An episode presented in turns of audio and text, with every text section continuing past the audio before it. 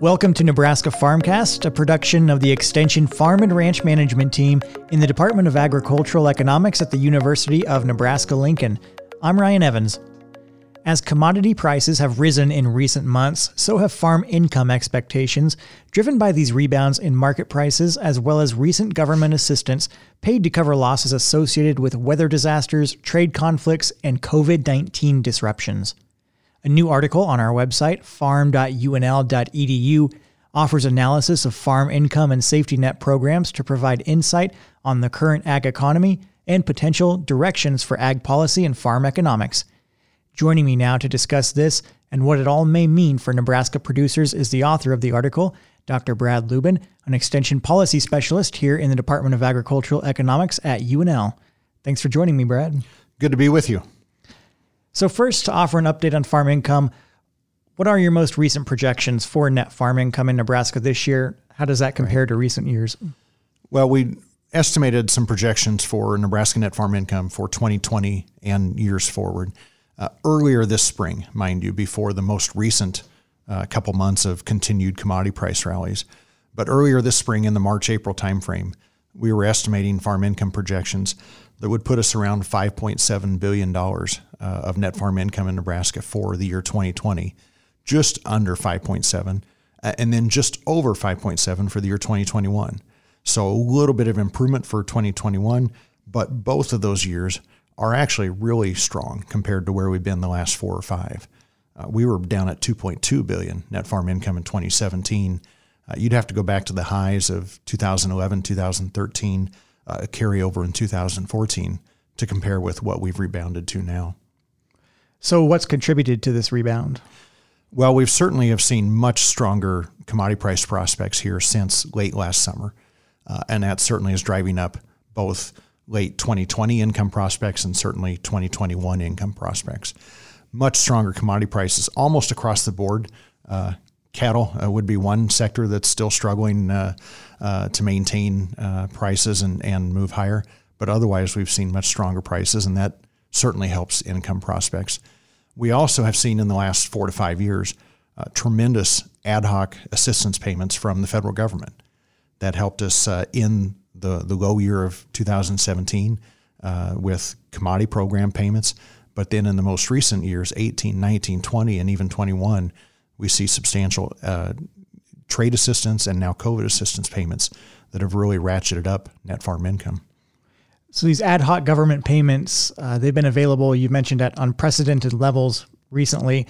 And Nebraska certainly no exception to the impact of natural disasters recently and the uh, ongoing effects of the COVID 19 pandemic that uh, have triggered these programs. So, how have these government payments evolved over the years, and how much have these ad hoc programs contributed actually to overall payments mm-hmm. in the state here in the last couple yeah. of years?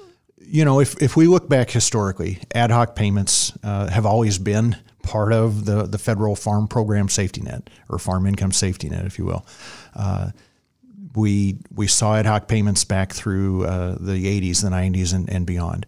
They were really big in the late 1990s actually in the midst of another trade uh, challenge because of lost uh, uh, because of some economic and monetary crisis overseas that translated into lost markets.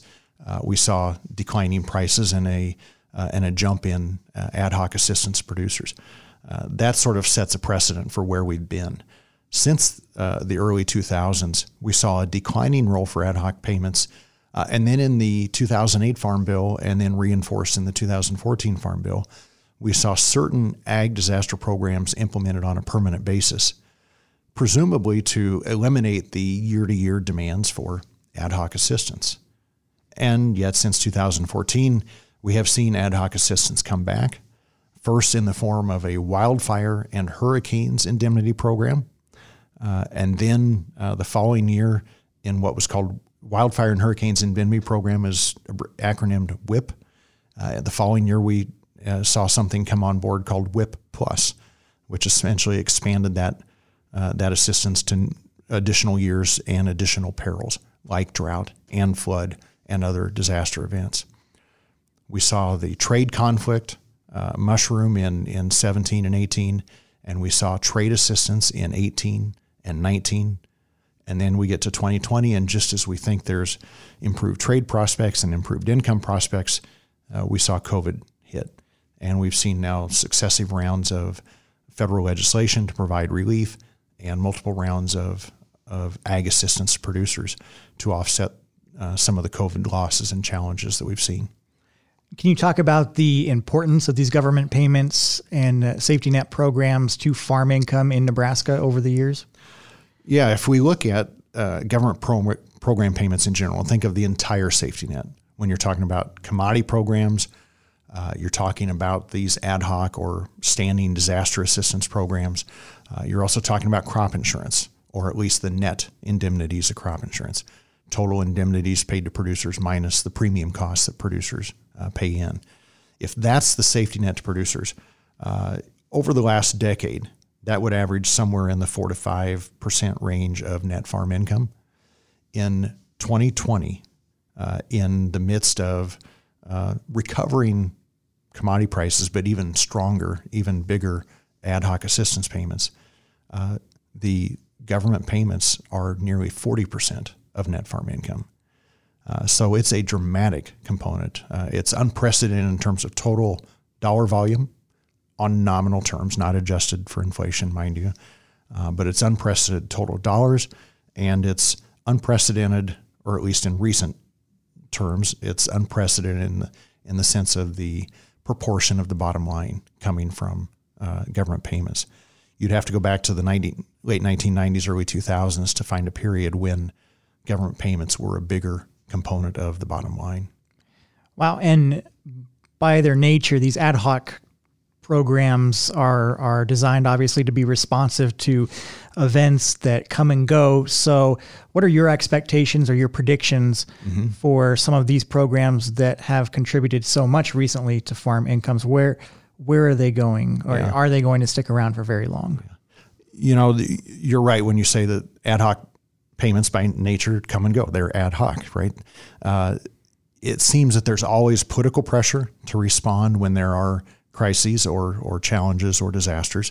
And so the pressure for ad hoc is likely to always remain.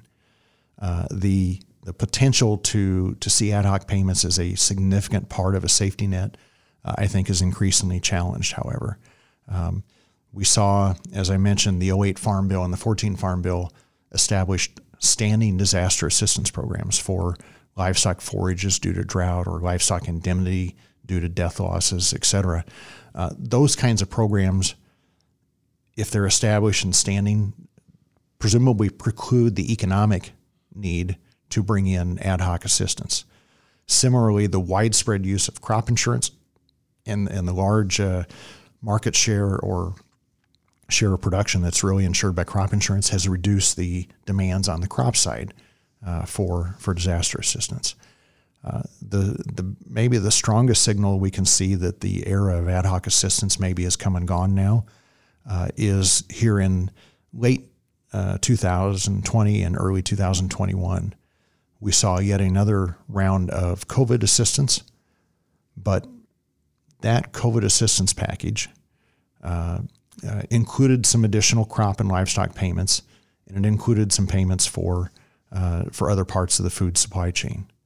Now, in early 2021, we saw the latest round of COVID relief, the American Rescue Plan Act. That package did not include any more commodity program or commodity uh, assistance to producers.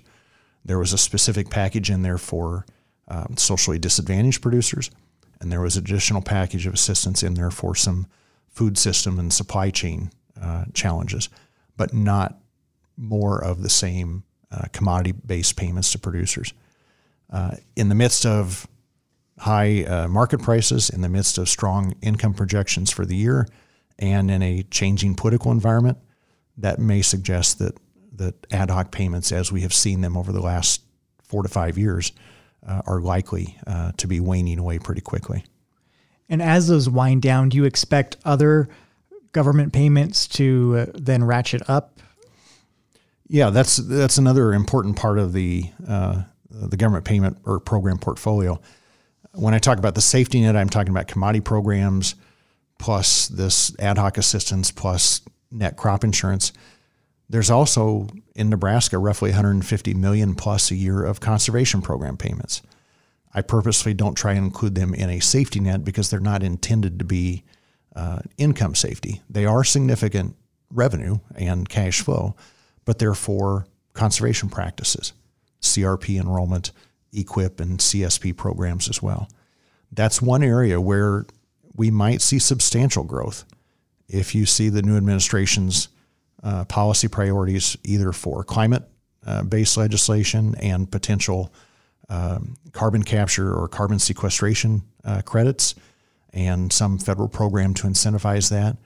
Or you also see the, uh, the administration's push on what's been called the 30 by 30 plan, uh, which, with much detail yet to still roll out, uh, looks like a, a broad conservation minded plan to try and manage uh, or incentivize the management of up to 30% of the nation's land and water resources.